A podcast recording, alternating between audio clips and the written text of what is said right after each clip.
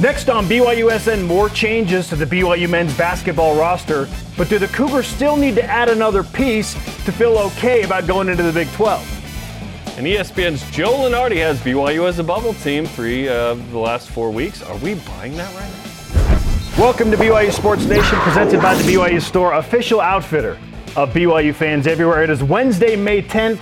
I am Spencer Linton. He is bracketology historian Jarom Jordan.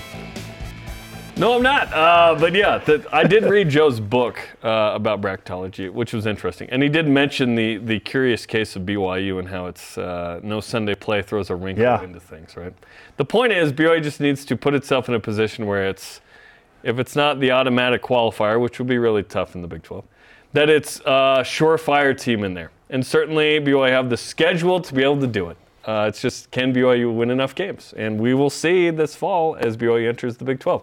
I don't know that when we signed up for the Big 12, we were asking for like that type of competition, but certainly in men's hoops, it's going to be unique. Give yourself some credit. At least a partial historian, courtesy of Joe Lunardi's book. Uh, just because you read a book doesn't mean you know anything. Um, anyone can read a book. But on today's show, a men's basketball player enters the transfer portal, what it means for the roster makeup in men's hoops. Do the Cougars still need players? We'll talk to men's hoops assistant coach Kahil Fennell about that. What's left with the roster? Are they still going after guys, it would seem? And uh, when we could see the non conference schedule. Plus, Top 5 Tuesday features the top five transfers in men's hoops. Who's number one? And the women's soccer team stumbles onto a Cougar connection all the way in Croatia. But first, here are today's headlines. Beginning with BYU football, who has signed offensive lineman transfer Jake Eichhorn from Weber State, redshirt sophomore. He has three years of eligibility remaining. Played 12 games last season for the Wildcats. That offensive line room for BYU just gets deeper with more guys that are capable. Jay Hill's like, just come down to BYU, let's go. Multiple reports have uh, BYU guard Tanner Toolson in the transfer portal. Toolson played in six games last season. He's the son of former Cougar legend and BYU TV broadcaster Andy Toolson. Transfer portal closes for men's basketball tomorrow. BYU baseball rallies to beat Utah 13 to 7. They take the season series. Who cares about that one game? What one game? Exactly. BYU scored 10 unanswered runs, four in the eighth inning, six in the ninth. How about that finish? Cole Gamble hit the game tying home run at 7 7, and then it was just gangbusters after that. Dawson Hall, Hey, Jaron Hall's brother, two for two with a couple of runs, three runs batted in. BYU at Pacific tomorrow, 9 Eastern on BYU Radio. Feels like a must sweep series Yeah. for their postseason chances. Yeah, totally. Alicia May Mateo's in the final round of the San Antonio NCAA Regional. To advance, Mateo needs to be the top individual among non advancing team participants. Right now, for the day, she's one over through eight, two over in the tournament. So playing well. She's in the top 10 overall in the regional, tied for eighth. Unfortunately, Cameron uh, Carrion of UTSA is uh, through eight today. She's even, but she's six under, leading the tournament by three strokes. So certainly, Mateo will have a lot of uh, score to make up there, but she's playing pretty well at this tournament. So best of luck here in round three today. She's had an incredible career. Yep. BYU women's lacrosse, the sixth seed in their WCLA National Championship tournament, beat the 11 seed Texas 12 8. So they move on through the bracket. They take on Pittsburgh today at 2 Eastern. Good luck to the women. And then, of course, uh, 12 seeded men's lacrosse lost 12 10 last night to 4 seed Chapman in the MCLA quarterfinals. Congrats to the Cougars on a great season. And the Michigan Panthers of the United States Football League have signed former BYU safety Kai Nakua. It's been a big few weeks for the Nakuas. 2021, uh, Nakua played with the Jets, three games, had four total tackles. Now he's taking his talents and earning some money in the USFL. That's awesome. And a uh, final headline with women's soccer: the Cougars in Croatia going to take on ZNK Dynamo Zagreb in Zagreb, Croatia, at a 25,000 seat stadium. Of course, home of one of the powers in Croatian soccer, Dynamo Zagreb. Uh, the Cougars about to start as we speak. Starting lineups out. If you want the latest info, Greg Rubel is with the team and has been tweeting uh, information. We'll keep you updated on that one later. All right, let's go. 25,000 seat stadium. Very cool. All rise and shout. It is time for What's Trending. Robinson, long way outside it goes. Robinson slams it in. It's Hall comes away with it, drives in, and scores the bucket. Johnson open three. Good. Drive the freshman to win it. Got What's trending presented by Tim Dahle Ford, part of the Tim Dahle Auto Group serving Utah since 1968. Multiple reports have surfaced that BYU guard Tanner Toolson has entered the transfer portal. We brought it up in headlines. That means BYU's roster total now has exactly 13 scholarship players, which there are 13 scholarships available. So, Jarom, what do you make of this news with Tanner Toolson moving out and BYU's current roster as we think they're still looking in the portal. What else has to happen at this point? Yeah, uh, always a bummer to uh, you know lose a legacy kid like Tanner. Uh, good dude, back from a mission. Kind of got hurt last year, was buried in the lineup, um, and uh, he'll seek another opportunity elsewhere um, after playing in six games. He he was hoping to get last year back. Perhaps he still will. Best of luck to uh, Tanner Toolson. He may have a fourth year if he gets the year back. We'll see. Um, as for the roster, um, so yeah, you, we said, hey, they're over one, they're over one. Now they're now they're at the right number, right? Uh, 13. That doesn't mean they're not going to go get somebody either. And it'll be interesting to see um, if someone else answer, uh, goes to the portal. Should they be going that direction? Because while I said it closes, it never actually closes. It's just you would have to sit out next year if you're not a grad transfer. Um, there's a certain timing associated with when you enter the portal. You can always exit the portal. Yes, just um, do so with penalties. you can always enter the portal, but you might have to sit out. So that day is tomorrow, Friday, by the way, for women's hoops. So BYU's got two point guards, eight wings, and eight three wings. bigs. So 10 of the 13 are backcourt players. I think that number's too high, Spence. I, I, I think the ideal ratio would be eight backcourt, five front court. I don't think BYU is going to get to five front court this year. I think it's going to be a um, ideally you get to a 9-4 split there. So I think BYU needs another big. Um, let's not go through what we did two years ago when Richard Harward and Gavin Baxter went down, and then suddenly you're asking Foose and Atiki to be thrust into the spotlight as freshmen. True freshmen, no Ideally, it, now it developed Foose, sure, um, and Dallin Hall last year got thrown in, developed him, but you don't want that. Like that's not the if you have to get to that, sure. But I would like BYU to get one more big, but that would mean one wing is off Scully at that point. So I'm not going to project who I think that is. I think that'd be unfair to that individual. But I, I think BYU's got a lot of experience, which is the good news. I think they are a little heavy in the, in the uh, backcourt department, but the experience is awesome because you've only got two dudes who are going to run out after a year uh, with Spencer Johnson and uh, Ques Glover uh, but everyone else returns in theory.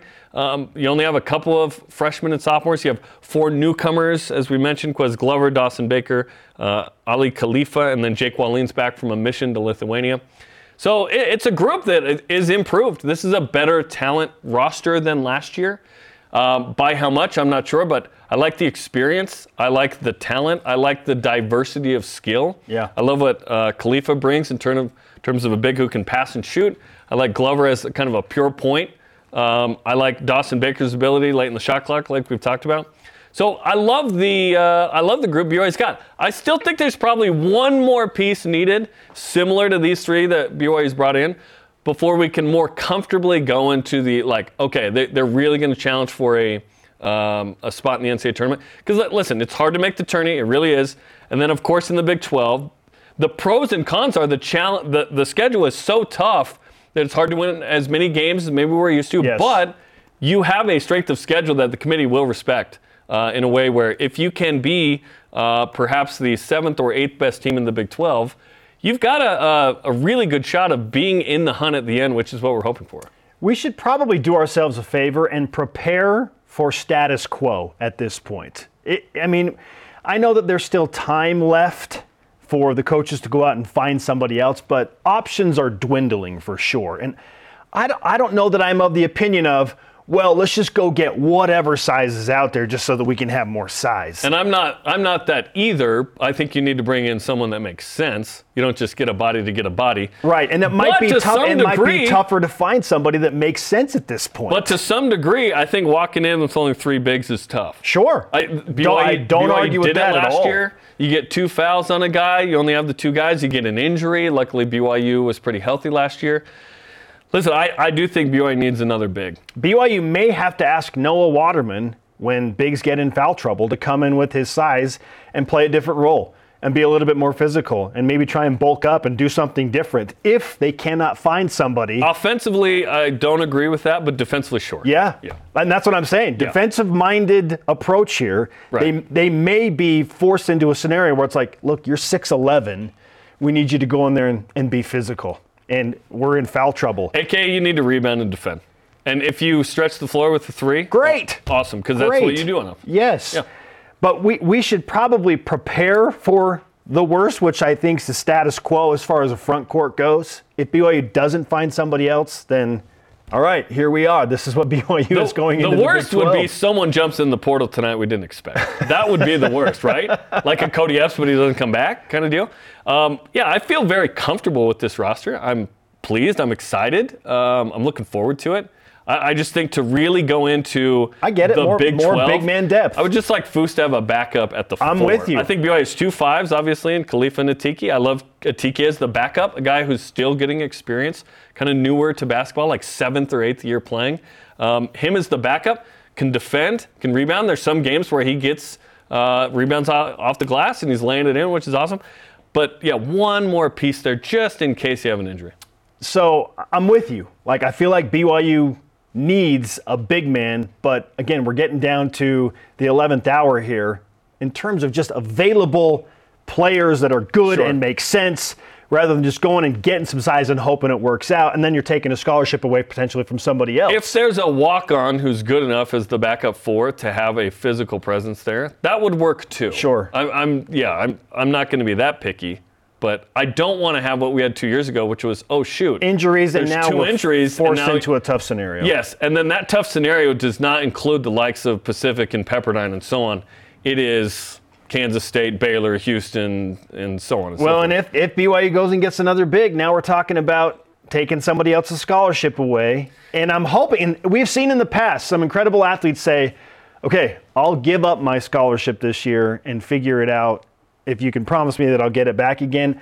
I don't know that there are any promises that can be made. And BYU is going into the Big 12, so how they offer scholarships has changed. yeah, you're now. committed the entirety of their It- eligibility. This is this is tough. You can always say, "Listen, we don't have a spot for you. You can just stay in school, but you won't be on. You'll be on Scully, but you won't be playing basketball." for There's that as well. You're essentially cut. There's that as well. It's- Name, yeah. image, likeness, money. It's an uncomfortable conversation, but as much as we want to act like um, this is, you know, it's a business. Like this is a team. They're out there to win. Of course, they want to do everybody as well as they can. But if they don't see a spot for a guy, they they're doing them a service by saying, "Listen, unfortunately, we're going to cut you, and if you want to enter the portal, that's up to you." You know that that happened. Okay, topic two.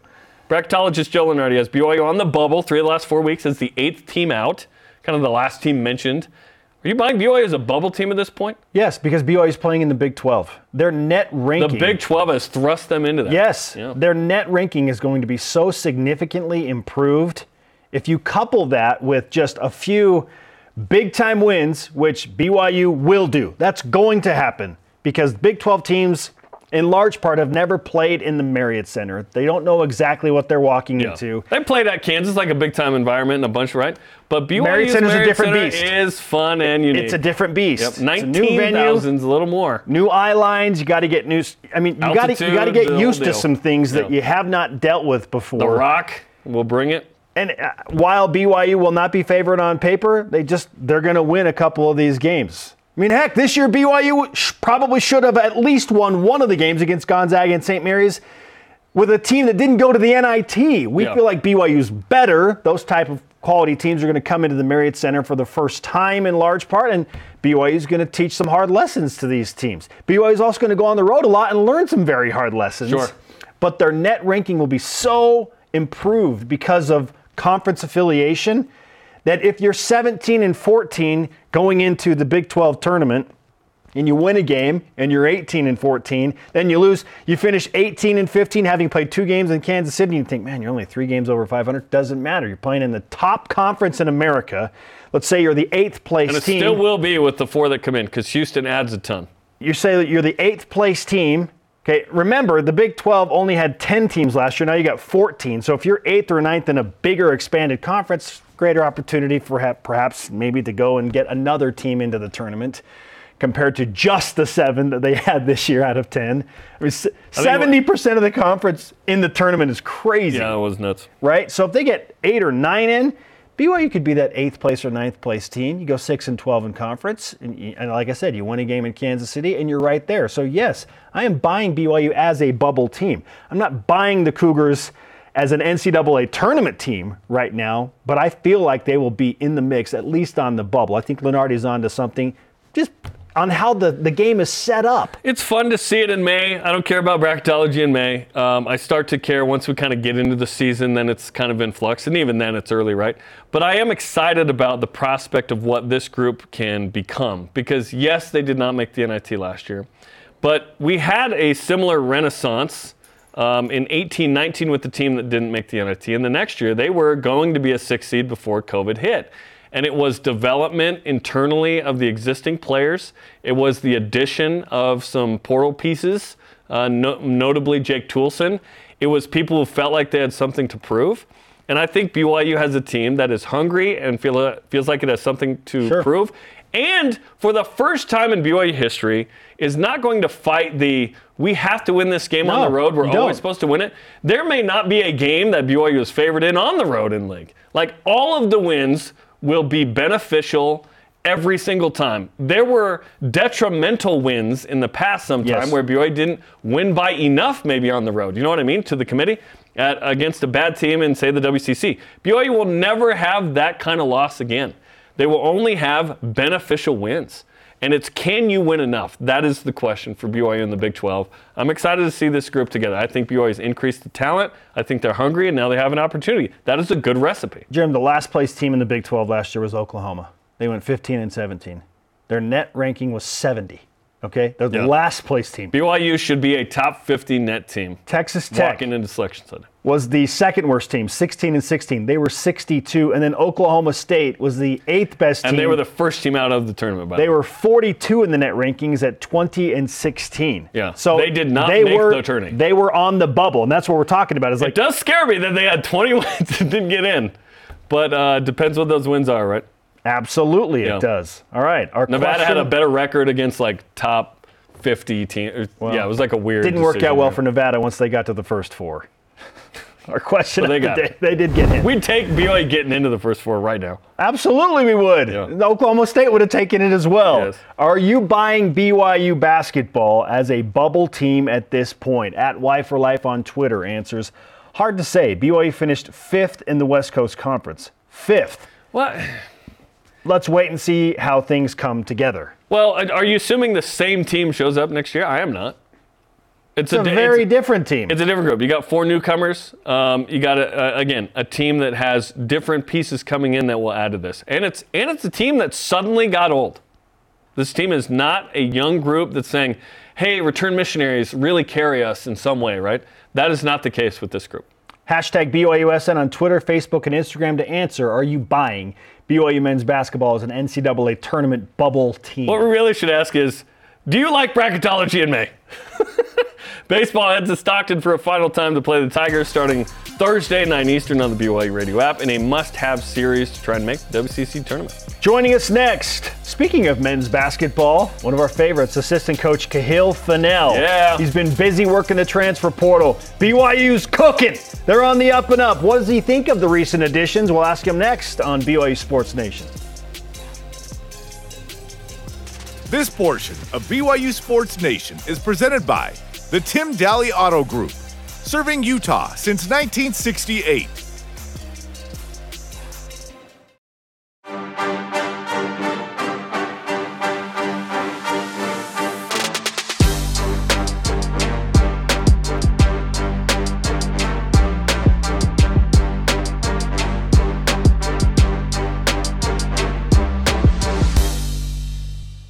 Live in Studio B with your day to day BYU Sports play by play. We call it BYU Sports Nation. I'm Spencer Linton, teamed up with Jarom Jordan. And let's keep the basketball topic rolling with BYU men's basketball assistant coach Kahil Fennell, who is back in Studio B. Coach, we mentioned it before the break. You've had a very, very busy last few months. You've been hitting the transfer portal hard. You've made three key additions. How would you explain the last two months of your life as an assistant coach working in the transfer portal life as currently constituted?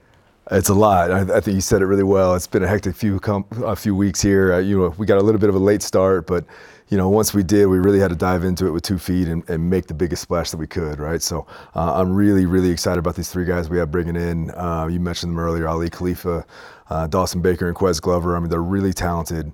Um, they increase our talent level as a team, and individually, I think there's there's some maturity there, there's some mental toughness there. Um, I think they're going to add a lot to our group, really across the board. So I'm really excited about them. Those three each bring something that um, no individual had on the previous team, which is a nice addition. Like, okay, Aly Khalifa is a, a big who can really pass and shoot it. That was unique, right? Uh, Dawson Baker, a guy who wants the ball at the end of the shot clock, gets to the free throw line. That was that was more unique as well. And then Ques Glover, a guy who really quick off the dribble. Was that uh, a specific thing you wanted, or um, like, okay, we need certain skill sets, or was like, we see this guy, he's interested, and we can fit him into what we do? No, I think it's more of the former, right? I think Ques Glover was a perfect example. I mean, we really need somebody that can get to spots on the floor and create offense, manufacture shots for himself, manufacture shots for his teammates at that Big 12 level. Um, he can get by people. You mentioned he's really, really quick. He can get by people, get to spots on the floor. He doesn't need a ton of action to, to free himself. Um, and that's huge, whether it's end of shot clock, whether that's early offense and transition guys like that that can manufacture offense on their own um, is super, super valuable, especially in the Big 12. Dawson Baker is an experienced guy. He's won a lot of games at UC Irvine. Uh, he's been really well coached by Russell Turner down there. Um, and he just has this mental toughness and kind of innate self confidence that really permeates every level of his game, right? Like taking tough shots, uh, guarding good players, uh, being physical and taking care of the basketball. Like those kind of things are, are a little bit different from what we have. Um, and he blends some of the skill sets of a few of our guys, which we're really excited about. And then Aly Khalifa, like you mentioned, there's, there's not a lot of guys like him in the country, truly. He's unique. Not, yeah, he is. It's not just our roster where he's unique. So um, somebody that big, that's that skilled, that can pass the basketball and make shots is, is a pretty cool thing. So we're fired up about those guys. Coach, let's stay with the point guard position specifically. And you talked about how Ques can manipulate a defense and how valuable he will be on the floor, and not just creating shots for himself, but creating shots for others. But there I have had a few people ask me, well, what does this mean for a guy like Dallin Hall, who, who was such an integral part of what BYU did last year and, and kind of burst onto the scene as a freshman? So, how do you envision Ques and Dallin working together in the backcourt? Well, I think a cool thing about Ques being so different from everybody, it allows him to play with different people, right? It's not like you have to pigeonhole him with one partner in the backcourt. Uh, and as you've seen with Coach Pope in the past, whether it's Barcello and Te'Jon Lucas, I mean, he can play with two quasi point guards. So, uh, we're not afraid of that at all. Those guys are very, very different. Dallin's a big, strong, physical guard. Um, Ques is more of a jet, uh, and I think the opportunity for them to play together is very real. So, um, but you know, just like anything, I think the best guys are going to play, the best combinations are going to play, and whatever that looks like. You know, if Ques is the, is the guy to, to get us going offensively and and to uh, to be the director of what we're doing on that end of the floor, then that's great. And if Dallin's that guy, then that's great too. But um, those guys have to earn their minutes, and, and they have to either show that they can blend together or show that they can dominate that position on their own. So um, all that remains to be seen. With Tanner Toolson in the portal, looks like you're 213 scholarships. 10 of those guys are backcourt players. Is three bigs enough to walk into the season? With. I heard you guys talking about it earlier, so I guess I'll, I'll wade into this argument. Uh, uh, you know, I, I, think I think it depends, right? I think it depends on, on how you view certain guys. Like Jackson Robinson's played a lot of four for us. Um, you know, he's so long, he's athletic, he's adding good weight. Um, Noah Waterman ultimately is 6'11", right? So yes. Um, I always say treat him like a 6'8 guy, though, in terms of how you sort of see his game. No, that's fair. But, I, I, think that's yeah. fair, and I think. But you're okay with kind of a stretch four situation as the sort of second power forward in in those yeah, combinations. Yeah, I think both those guys fill that gotcha. role, that stretch four of, of, guys that can create some mismatches at that, at that position. Um, and then Noah has added some good weight as well. I think you're going to see a different body and a different mm. frame on him this season, which is exciting. Um, and that's going to allow him to play maybe some four and five, which is great. Um, but then you know, with the versatility of Foos, with the with the defensive versatility of Atiki, I think we're looking at you know three guys that are you know quote unquote bigs, but I think they've changed their games a little bit, and I think they've they've added some some different facets of what they can provide, where it makes them a little bit more versatile. So um, that allows you to spread those pieces out a little bit more. Gotcha. And At, you can create different mismatches, like you said. Yeah, exactly. That second unit. At this point, what is your approach with the remaining time in the transfer portal now that you are at 13 scholarship players for 13 positions? Yeah, that's a good question. I, I think the transfer portal is so fluid and, and, it's so dynamic and it's so ever changing where it's, it's hard to say, you know, the price tomorrow isn't the price today, right? I mean, things could be completely different by the end of this afternoon. So um, as the as the roster changes, as the as the portal changes, and we look for for different things, it's hard to pin down exactly. This is what we're going to have when it comes time in November, right? So um, I, I, think our eyes are wide open. We're, we're very much um, interested in some pieces that could help us and be impactful for us in the Big 12 and help us win games. But um, we also really like our group now. So uh, we're going to kind of play it as it comes and, and see how that works out certainly entering the Big 12, there's some different kind of rules and regulations relative to sort of the commitment to a player. Before it was like year to year. This is like, well, the Big 12 says you basically owe them a scholarship till they're done with their eligibility at that school. So have all those conversations about guys who maybe uh, don't fit in as much as previously. Um, have those conversations been had already? If those guys want to jump in the portal, because it closes tomorrow. Yeah, yes and no. I, I think we're fortunate here at BYU. Like we don't have a lot of knuckleheads. We don't bring in a lot of guys that don't fit our culture or don't fit our program or or don't fit what this university is about. So we're fortunate to have guys that you know once they're here, they feel really comfortable in this environment, and vice versa. Um, so honoring that commitment if they go elsewhere is a pretty easy thing to do. Um, but you know, as you've seen, like we haven't had a ton of turnover, and, and we've been fortunate to see that, and um, hopefully that continues. Kahil Fennell is on BYU Sports Nation, assistant basketball coach. Jeremy and I were discussing yesterday just about how mature and old this team it's is. An experienced group. Majority now, yeah. upperclassmen and deep with experience, coach. So is it fair to say that you feel comfortable going 10 or 11 deep on a regular basis when the season begins? That's hard. I mean, Coach Pope makes those decisions, and and uh, I'm glad he is he is the guy to do that sometimes. But I um, we'll see. I, I, think, like I said, all those things remain to be remain to be seen and, and have to be fleshed out and earned on the floor and earned in practice. Um, so I, I think the, the the guys that can help us win will play.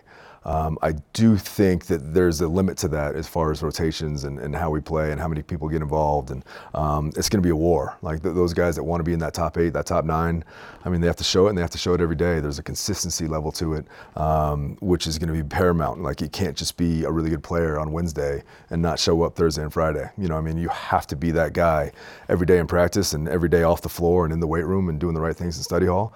Um, and the guys that do that consistently are, are going to be the guys that play. So um, I'm not a massive fan of, of, a rotation of 11 guys, but um, if that's if that's what's best for us, I think that's what's going to happen. Listen, watching Mark Pope uh, at Kentucky, it was like they'd roll that second five and they'd press. It's not that situation here, but they went like 10 deep, right, with Pitino, which was crazy. There are kind of eight wings on, on this team. What's that competition going to be like for playing time? Because there's a lot of talent and experience and different skills among those eight. You know, it's funny you said So it's it's very similar to the big man group, right? Where it's like it depends on how you view them, and it depends on the matches, and it depends on the combinations. Where um, we've had conversations in our in our meeting rooms where it's like we need a wing. You know what I'm saying? So it's like it really depends on on how you view those guys and what kind of role you fit them into. So um, for us, I, I think every position, the competition is going to be massive, right? Whether it's guards with Dallin and Ques and, and Dawson and Trey Stewart and, and whoever else wants to throw their hat in the ring, but the, it's the bigs, it's the wings, like you said. I think every spot on the floor is going to be really, really hard earned minutes. And I think that speaks to how talented this group is. I mm-hmm. think that's a great problem to have. I, I truly do. Um, there's going to be some upset guys later, and I think there's going to be some guys that are frustrated with their lack of playing time and their lack of perceived opportunity and things like that. But unfortunately, that's that's a part of having a talented team. That's a part of having a deep team, um, and I think that's something that we can all expect and, and, get ready for. Is there a sort of willingness, perhaps, and, and maybe you have a sense of this, maybe not, of a guy who may be a little more buried on the bench, but hey, it's a Big 12 team now. There may be more attrition. Who knows? Versus maybe previous rosters or instances? I think because a it's a different situation now. It is. No, it absolutely is, and, and, I think there's a possibility for that for sure. I mean, like. It's a grind. Like that Big 12 season is an absolute bear. I mean, there's a real scenario where you can go, you know, to Texas, to Texas Tech, and have Kansas at home three games in a row. You know, I mean, and that's that's really really hard. We're excited to see it whenever we get it, right? Yeah. yeah, from the fans' perspective, from the media's perspective, it's awesome for us in preparation and the players.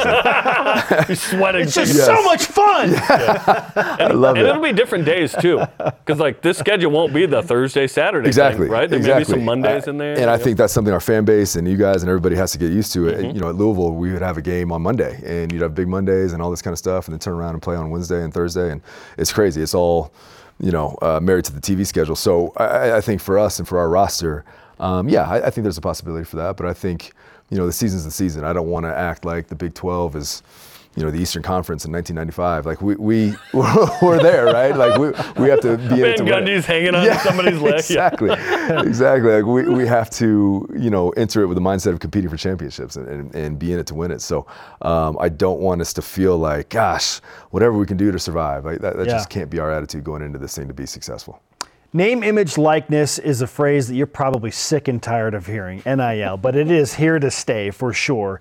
And we've seen BYU football utilize it to almost entice redshirt guys or non-scholarship guys to, hey, stick around. You can, you can, we'll give you a little bit. You could potentially earn a scholarship moving forward. Is that a possibility for basketball when you are in a scholarship crunch to say, hey, we want you right now. We're developing you. We can't give you a scholarship, but maybe NIL plays into that. Does is that how that works for basketball like it does for football? I think it can. I don't think it's as widespread in basketball as it is in football. Um, but you know, with 13 scholarships available, I mean, and to your point, a, a, rotation of nine or 10. I mean, there's only so much that can go around, right? And and NIL, to your point, is very much a part of the vernacular now in college basketball, and it is what it is. And I think it's the, the programs and the coaches and the staffs that, that make it a priority, that make it work for them. Um, they're going to have some long-term sustainable success, and I think it's the ones that fight it um, and and just kind of you know stomp their feet and and say get off my lawn and all that kind of stuff. Like those are the guys that are either going to get out of the business or going to be really really frustrated and not have success. So um, if we can make it work for ourselves in any arena, whether that's Yeah. recruiting new prospects, whether that's retaining uh, our, our current roster, um, all those things are, are going to be something we're going to explore and try to try to mac- um, try to maximize. I assume the league will be the announcer of the league schedule, but the non-conference will that be announced by BYU whenever it's ready? I'm so bad with this stuff. I'm sure it will be. I have, I have no idea. Yes, I'm getting a thumbs up in the back. Yes. Do we have a sense of when that might be this summer? Like in a month or two? Ask Mark Pope. yeah. Ask I'm Nick Robinson. Yes, Nick Robinson, my Nick's the man. Like, scheduler. yeah, I, I have no idea what the schedule. They show, uh, we show up. They tell me who my scout is, and, and we go Yeah. to war. Nick- I, I don't know anything else. Hey, Nick Robinson, we're excited. We want the schedule, bro. Yeah, we're looking We want forward the to it. schedule. Hey, we probably buried the lead here as we finish up, Coach. But on a scale of zero to negative a million, how much do you care about what we think about bracketology in May? I love it. Do you love it? Do you like bracketology in May? Like BYU getting mentioned by I, Lunardi? I don't at all. It means nothing to me. But I love that it's being talked about. I, I think it's it's like the NFL. It's fun. The, the NFL is a total racket, right? Like they've Yes. created this thing where it's like The schedule's coming out tomorrow. Yeah, tomorrow. everything's a story. Yes. And pre-drafts and the combine, like everything, Yes. they dominate the news cycle every time. Yes. So if we can get BYU basketball in your guys' conversations because of bracketology, Kill, listen, let's today's a basketball show. Today's a basketball day. On uh, May, whatever it is. May 10th. 10th. Yeah. I love it. All right. And you're the highlighted guest. Let's go, man. B, hey, B, B, block, man. B block's the big guest. Kahil, great to talk with you. Thanks for the insights. Likewise. Thank Thanks, you guys for having me. Appreciate, it.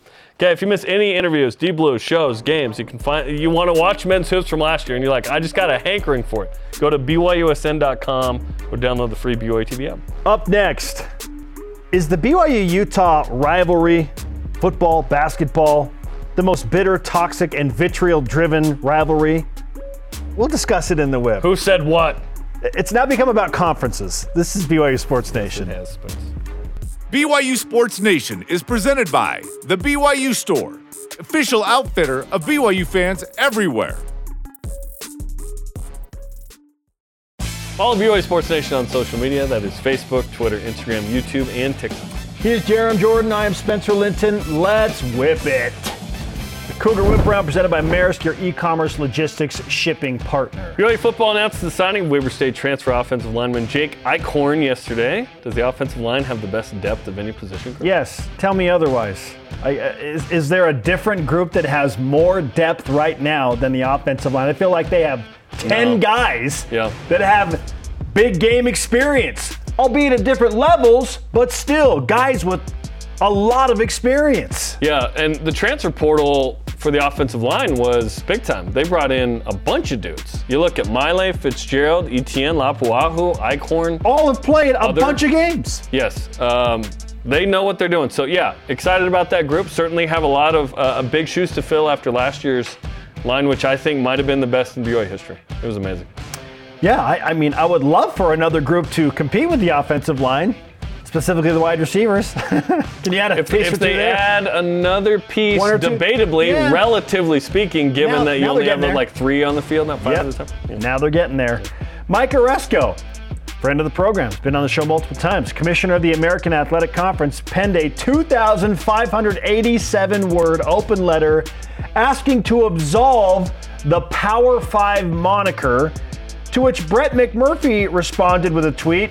He's already doing it by calling the Big Ten and the SEC the Power Two, the ACC the Big 12 and the Pac 12 the Middle Three, and the other five conferences the Group of Five. Would you be okay if the Big 12 was part of the Middle Three?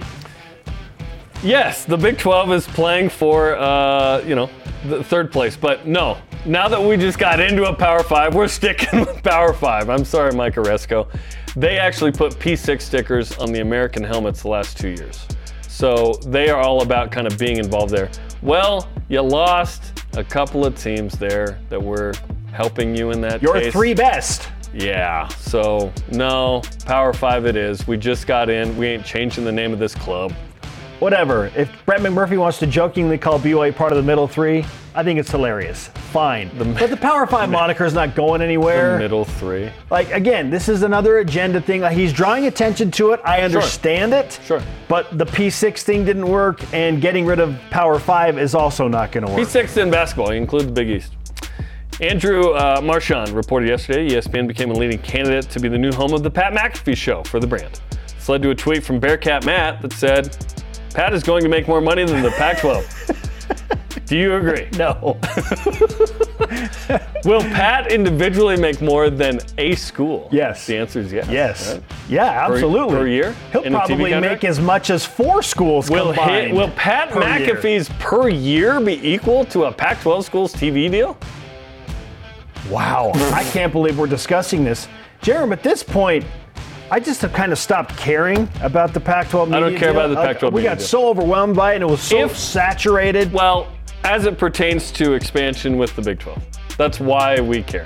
Because if it doesn't work out well, then there could be an exodus. Like, it's all about where you're seeing. They, they might get as much per school as the Big 12, but where are you seeing? I look forward to the doubleheader of the Flash and then uh, Colorado On the versus Oregon CW? State on the CW. Let's go. Is that what it's still called? Let's go. Yeah, I think so. or has that changed too? I think so.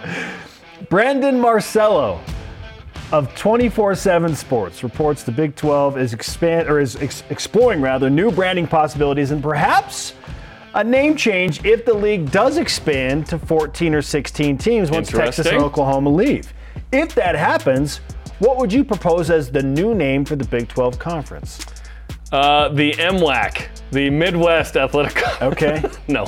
Uh, I hope this doesn't happen. Honestly, I, I like the the history there. It's all good. I don't need a new name per se. There- but it needs to be numberless because that can fluctuate, right? Like the Big Ten has 14 teams, but the Big Ten's such a strong brand, it doesn't matter. There are only two that make sense to me.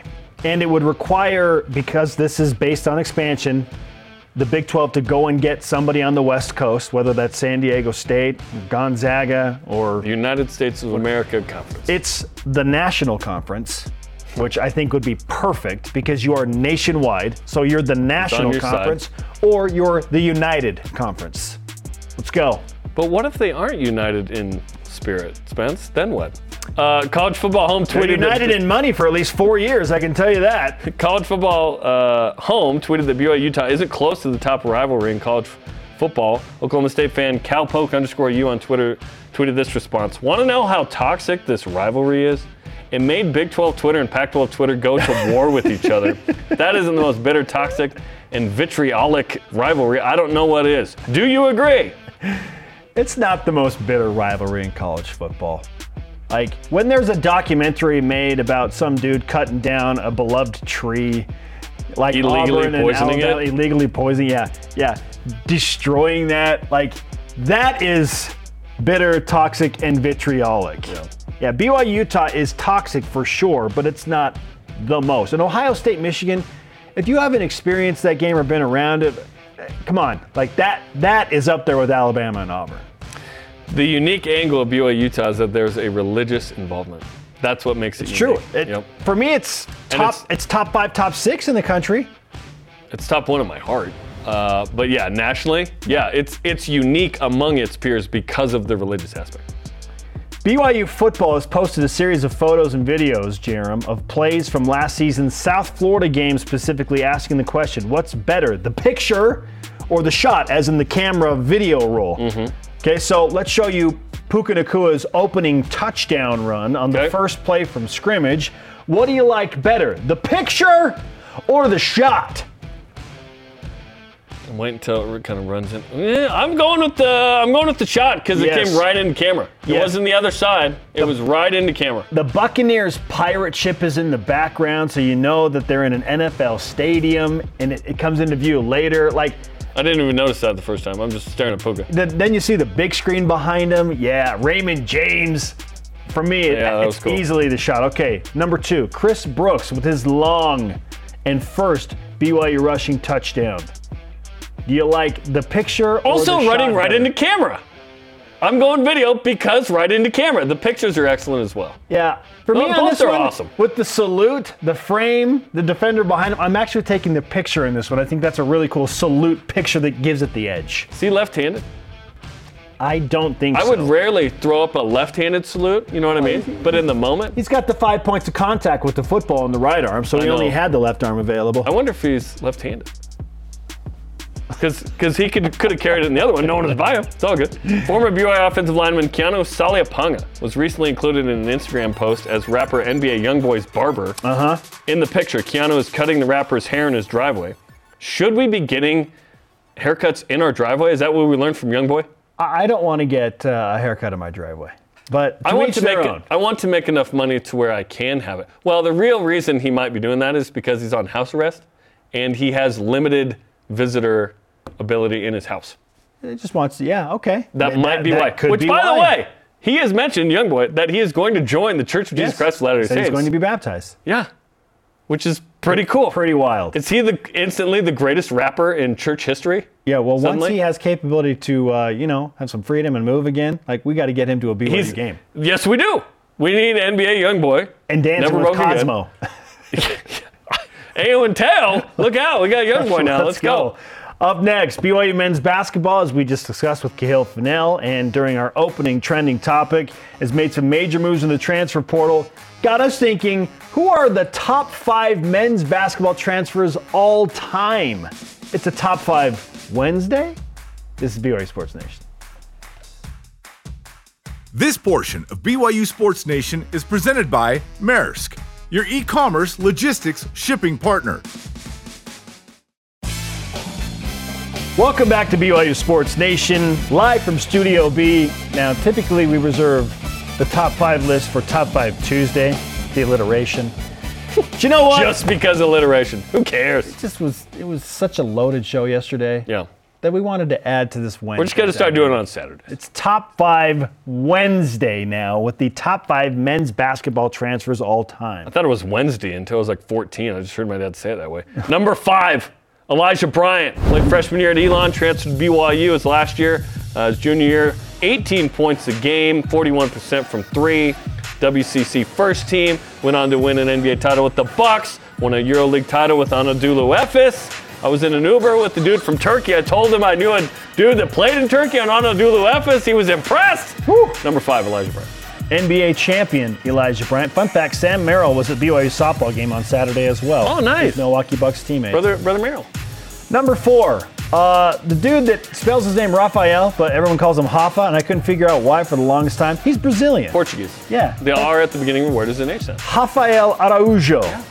Played two years at Arizona Western College, transferred, averaged 18 points a game, 10 rebounds per contest in the 03-04 season, got BYU to an NCAA tournament, co-player of the year in the Mountain West, AP All-American honorable mention, taken eighth overall by the Toronto Raptors. Well done, Hoffa. Number three, Matt Haarms, transferred from Purdue to play his final season at BYU, averaged two blocks a game, one of the top shot blockers in the country, all WCC second team defensive player of the year in the league. Helped BYU get a six seed at large in the NCAA tournament. Matt Haarms, number three. At number two, guy who played with Matt Haarms as a number six seed in the NCAA tournament, Alex Barcello. Two years at Arizona, was buried on the bench, transferred to BYU. This might be Mark Pope's greatest transfer victory No question. ever. No question. Three point percentage, the second all time BYU history. Jay Bilas called him the greatest shooter in the country at one point.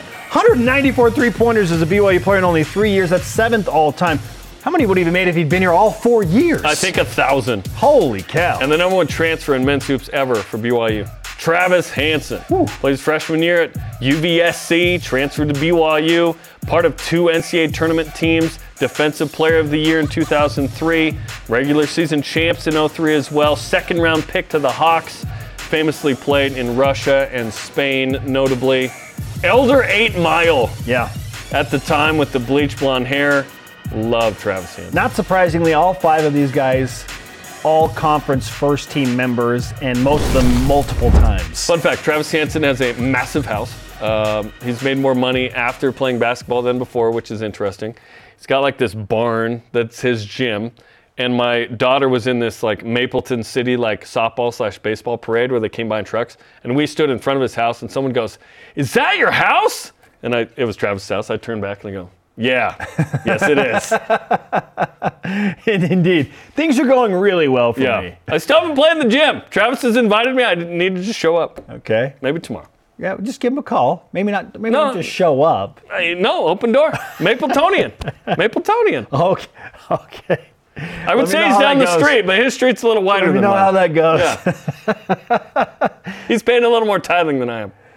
Who could we potentially add to this? Like from from the team right now, who could we potentially add onto this list at some point? Do you think? Hopefully, Aly Khalifa is like uniquely situated to just be this incredible player. Maybe it's Wes Jackson Glover? Robinson. Jackson Robinson could be the guy. Yep. Like which guy? Uh, which of the transfers has the highest potential? Where we're like, dude, like, he was the second player?" round pick two years later. Yeah, who has, who has a case to push out Elijah or Hoffa? You got to be great to push one of those guys out, right? Elijah or Hoffa. I know. You got to either be drafted higher or win an NBA title. Who's going to be like, will BYU have like a third team all conference guy this year? that would be awesome. Do they even do third team? In the First, second, honorable mention? Great maybe? question. I have no idea. Things we need to learn. Yeah. We're hoping for some honorable mention guys, maybe, because the league has a lot of NBA dudes. Ah, Yeah. They they ain't the WCC anymore, guys. I saw the NBA Combine list and I was like, wow, there are a I lot know, of Big like, 12 ding, players in there. Luckily, they're gone. Up next, today's rise and shout out goes to an absolute BYU legend. Listen, if he had transferred to BYU, he'd be number one on this Oh, list. yeah. He's a Hall of Famer. And uh, a special location for this as well. This is BYU Sports Nation. BYU Sports Nation is presented by The BYU Store, official outfitter of BYU fans everywhere. This portion of BYU Sports Nation is presented by Mountain America, the official credit union of BYU Athletics. BYU women's soccer up 7 0 on uh, ZNK Dynamo Zagreb as we speak in the 38th minute. Uh, Hallie Dixon with the uh, her second goal. So, So things Dom- are going well. Domination in Croatia. Things are going well. Soccer team. Sheesh. About to be 4 0. Our question of the day Are you buying BYU men's basketball as a bubble team at this point? This is based on Joe Lunardi, the bracketologist, having BYU on the bubble in three out of his last four projections. JT Lamero on Twitter says, No, I'd rather keep expectations low for this team and be surprised than be disappointed by unfair expectations, especially after the struggles of last year. Let's just enjoy the newness of the conference, talented teams BYU gets to compete against, and see what happens. I like that approach to this season. Yeah, but we have to talk every day. So at some point, we have to say whether we think they're going to cross line listen, X or not. All But- like Oklahoma, Texas Tech, and Oklahoma State were the three worst teams in the Big 12 last year. Just by association in the conference, they were all bubble teams. So whether JT wants to go there or not, like BYU by association is probably going to be a bubble team just because the conference is so good. Not necessarily, but um, They're going to win enough games to be a bubble team. Hope, we hope.